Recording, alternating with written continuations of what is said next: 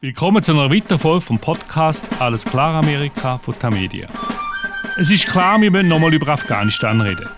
Der US-Präsident Joe Biden hält am Entscheid fest, dass er bis zum 31. August alle US-Truppen will abzogen aus Afghanistan. Auch das G7-Treffen hat keine Änderung gebracht von dem Plan, obwohl ihn die Alliierten haben wollen, dazu bewegen, allenfalls ein bisschen Frist zu erstrecken. Lassen wir kurz rein, was er nachher gesagt hat. We are currently on a pace to finish by August the 31st. The sooner we can finish, the better.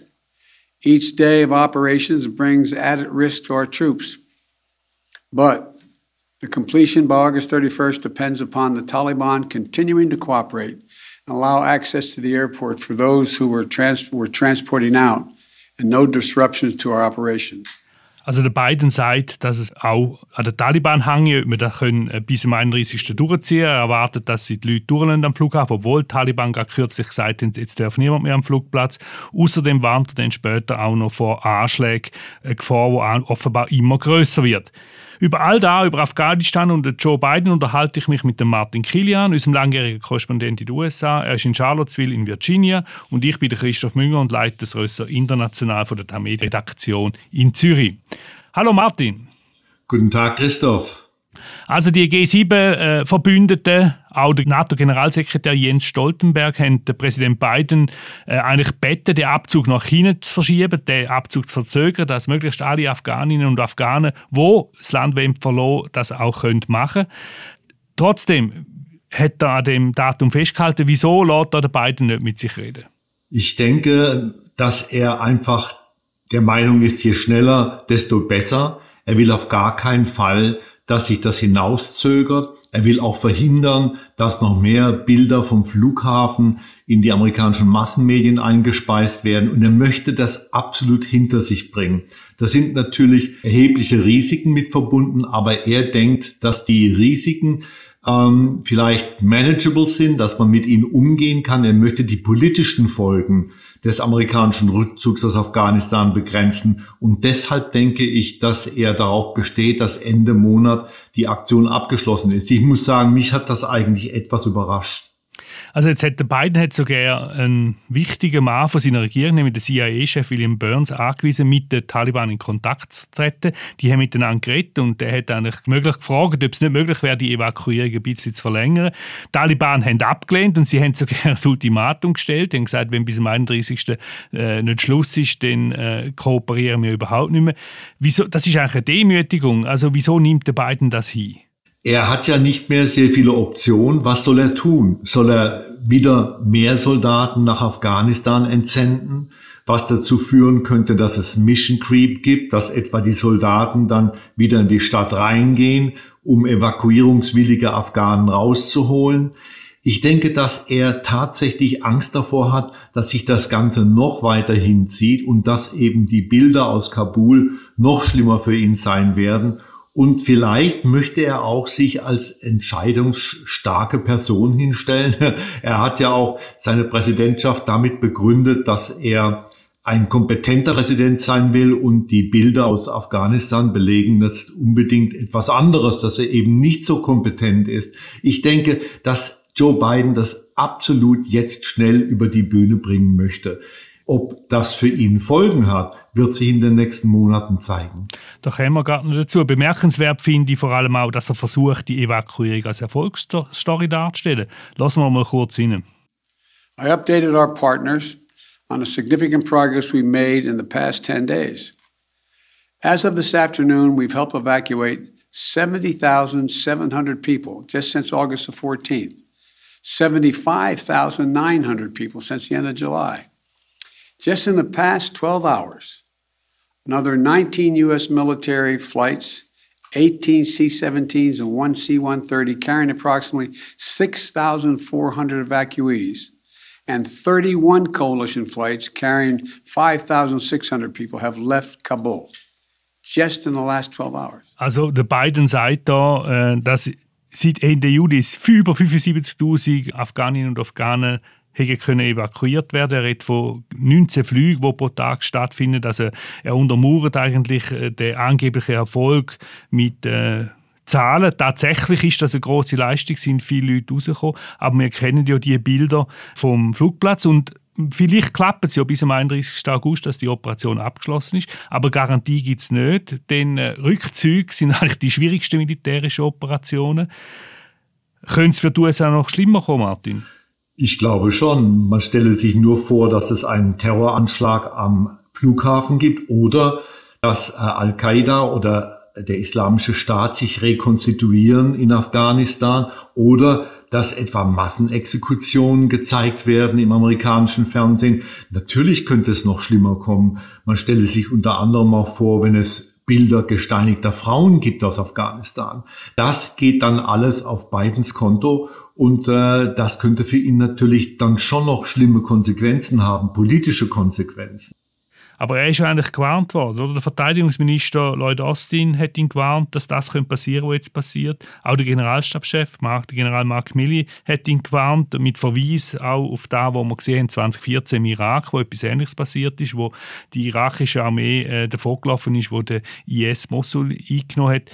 Warum hat er die Warnung nicht ernst genommen?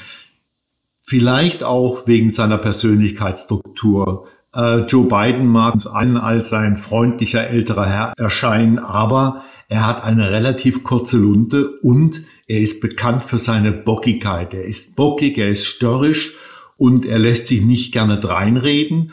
Und äh, da kommt hinzu, dass er ja damals als Vizepräsident Barack Obamas derjenige war, der gegen die Aufstockung der amerikanischen Truppenzahl in Afghanistan war, also die sogenannte Surge. Joe Biden war dagegen. Er wurde überstimmt und das hat ihn schwer gewurmt und hat ihn nicht mehr losgelassen und vielleicht hat es sein Denken auch jetzt in den letzten Monaten beeinflusst. Es ist leider richtig, man hat ihm die Warnungen gegeben, die er gebraucht hat. Er hat nicht wirklich darauf gehört.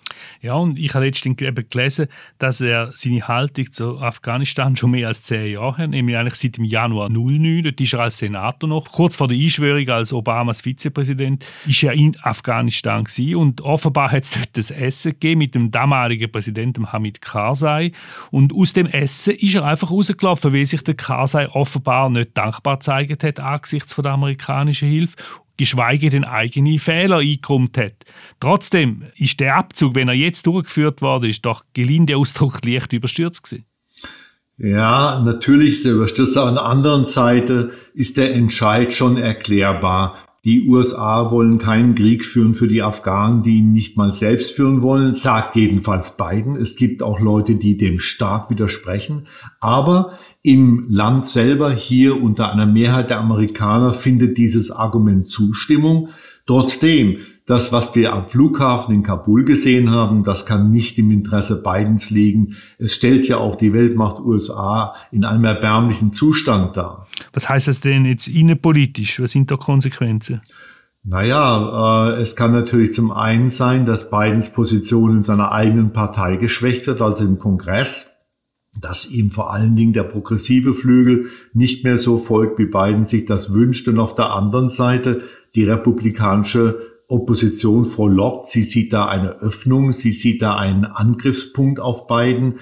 Und die Republikaner nützen diese Vorgänge in Kabul natürlich auch entsprechend aus. Man braucht sich nur jeden Abend Fox News anzugucken und dann weiß man, woher der Wind weht. Es ist natürlich ganz klar, dass irgendwas an diesen Vorgängen in Kabul an Joe Biden hängen bleibt. Da wird er nicht drum kommen.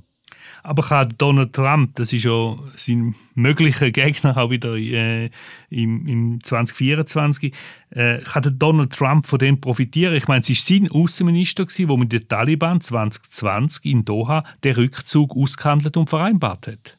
Ja, das ist richtig. Und es gibt auch Stimmen hier, die darauf hinweisen, dass diese Verhandlungen in Doha, die Außenminister Mike Pompeo äh, geführt hat, zum Beispiel an der afghanischen Regierung vorbeigeführt worden sind, zum Teil sogar hinter dem Rücken der afghanischen Regierung geführt worden sind. Und Donald Trump wollte die Taliban-Führung ja sogar nach Camp David einladen. Neulich hat er wieder gesagt, dass die Taliban hervorragende Unterhändler und Verhändler sind. Also ich denke, je lauter Donald Trump hier die Trommel schlägt, desto genauer wird man sich angucken, wie seine Politik gegenüber den Taliban aussah und wie die Verhandlungen in Doha geführt wurden. Jetzt hat ja der Biden nicht zögert, viele Sachen, die Trump gemacht hat, äh, umzukehren oder rückgängig zu machen, aber nicht bei dieser Sache um Afghanistan. Was sind die Folgen, die langfristigen? Wie gesagt, er muss fürchten, dass in seiner eigenen Partei Unmut laut wird über das, was wir in Kabul sehen. Äh, und immerhin, äh, er hat ja mehrere große Reformwerke, die er durchbringen muss. Das 3,5 Billionen teure Budget hat wohl im Repräsentantenhaus passiert, aber es muss noch durch den Senat. Sein Infrastrukturprogramm muss auch noch durch den Kongress. Das sind gewaltige Reformwerke und es kann diesem Präsidenten nicht recht sein, dass genau zu diesem Zeitpunkt diese humanitäre Katastrophe in Afghanistan abläuft. Das kann ihm nicht recht sein. Sehen das die Amerikanerinnen und die Amerikaner auch so? Oder anders gefragt, sind sie einfach froh, dass die Geschichte endlich vorbei ist und sei es noch so ein schreckliches Ende jetzt da auf dem Flugplatz in Kabul? Joe Biden kriegt schon jede Menge Zustimmung, dass er das Ende dieses Krieges herbeigeführt hat. Ich glaube, die Umfragen zeigen alle, dass 60 Prozent und mehr der Amerikaner dieses Krieges überdrüssig waren. Nach 20 Jahren hat es wirklich gereicht, aber äh, es geht eben jetzt wieder mal um die Frage der Kompetenz. Wie kompetent wurde dieser Rückzug gemacht? Du hast ja vorhin selber gesagt, dass militärisch sind Rückzüge sehr schwierig zu machen. Und äh, das war nicht gut, was wir gesehen haben. Entsprechend sind Bidens Umfragewerte nach unten gesaust. Der ist also jetzt bei 41, 42 Prozent. Das sind trumpianische Trumpian-Umfragewerte. Ja, ich hätte sagen, das kommt einem bekannt vor, ja. ja, eben, genau. Ähm, auf der anderen Seite bin ich mir nicht so sicher, Christoph, inwieweit diese schlechten Umfragewerte oder schlechteren Umfragewerte auch die Covid-Entwicklung, die Coronavirus-Entwicklung im Lande widerspiegeln. Wir haben jetzt wieder täglich 150.000 Infektionsfälle äh, über 1000 Tote. Die Intensivstationen der Krankenhäuser, vor allem im Süden, sind rappelvoll. Und ich denke mir, dass auch da vielleicht äh, die Kompetenzfrage wieder hochkommt, dass die Amerikaner enttäuscht sind, dass sie sich in diesem Sommer wieder mit diesem Virus konfrontiert sehen. Auch das kann diese erstaunlich niedrigen Umfragewerte erklären. Vor ein paar Monaten ist der Biden ja sogar mit dem großen FDR, Franklin Delano Roosevelt, verglichen worden. Natürlich vor allem wegen seiner gigantischen Investitionsprogramm. Mit wem vergleicht man denn jetzt? ich habe ihn ja auch mit FDR verglichen bei einem unserer Podcasts. Ja, die hämischen äh, Menschen in Washington vergleichen jetzt mit Jimmy Carter. Das ist natürlich die Höchststrafe. Äh, wie du dich erinnerst, hat Carter diese Schwierigkeiten im Iran gehabt. Es gab die Geiselaffäre den Verlust des Iran aus dem amerikanischen Einflussbereich. Das geschieht nun auch in Afghanistan, aber es ist natürlich schon verwegen, diese beiden Situationen zu vergleichen. Der Iran hatte ein wesentlich höheres Gewicht in der amerikanischen Außenpolitik, als Afghanistan es jetzt hat. Und die Geiselaffäre war natürlich ungeheuerlich. Äh, trotzdem, ja, äh, wenn man Fox News einschaltet, da wird der Vergleich natürlich gemacht, ja. Äh, mein, es ist in dem Sinn, man muss nicht nur auf den Karte äh, schauen. Es gibt, hat verschiedene Präsidentschaften äh, gegeben, die eigentlich sehr eine ambitionierte Innenpolitik verfolgt haben und wo dann Schaden genommen haben wegen in der Außenpolitik. Beste Beispiel ist wahrscheinlich Lyndon Johnson, wo Bürgerrecht für Afroamerikaner äh, vorangebracht hat in den USA. Gleichzeitig aber hat er den Krieg in Vietnam eskaliert und dann typisch für seine sehr äh, ja, unverfahrene Sprache ist dass er von, von der Hure in Vietnam Geredet hat, wo die Lady zu Hause da beschmutze und beschädige. Droht dem Joe Biden jetzt ein ähnliches Schicksal? Äh, du meinst wie äh, Lyndon Johnson in Vietnam, Jimmy Carter im Iran und dem jüngeren Bush im Irak?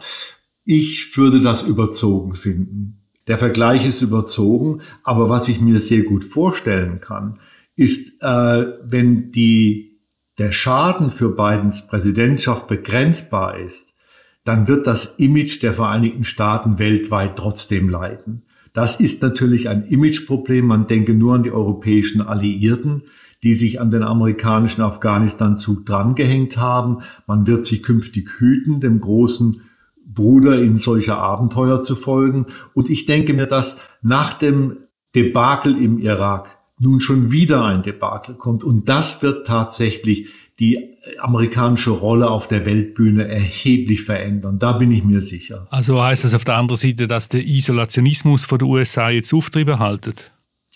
Das würde ich schon denken, ja. Das, was also Donald Trump eingeschlagen hat, den Weg, den er eingeschlagen hat, den wird man weiter fortsetzen. Man wird sehr, sehr viel vorsichtiger sein, was Interventionen im Ausland angeht. Aber das macht ja auch anderweitig Sinn. Das Land ist, die USA sind so mit sich selbst beschäftigt. Das ist die Polarisierung da, die es zu überwinden gilt. Und dann, ich betone das immer wieder, der demografische Wandel wird aus diesem Land ein ganz anderes machen. Die neueste Zensus hat gezeigt, dass 60 Prozent der Amerikaner nur noch weiß sind, also einen europäischen Hintergrund haben.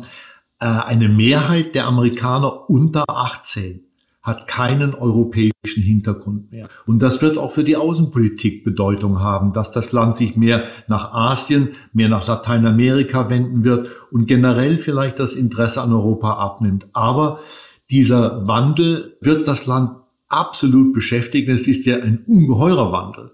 Und ich denke, dass das auch auf die Außenpolitik langfristig und mittelfristig Einfluss nehmen wird.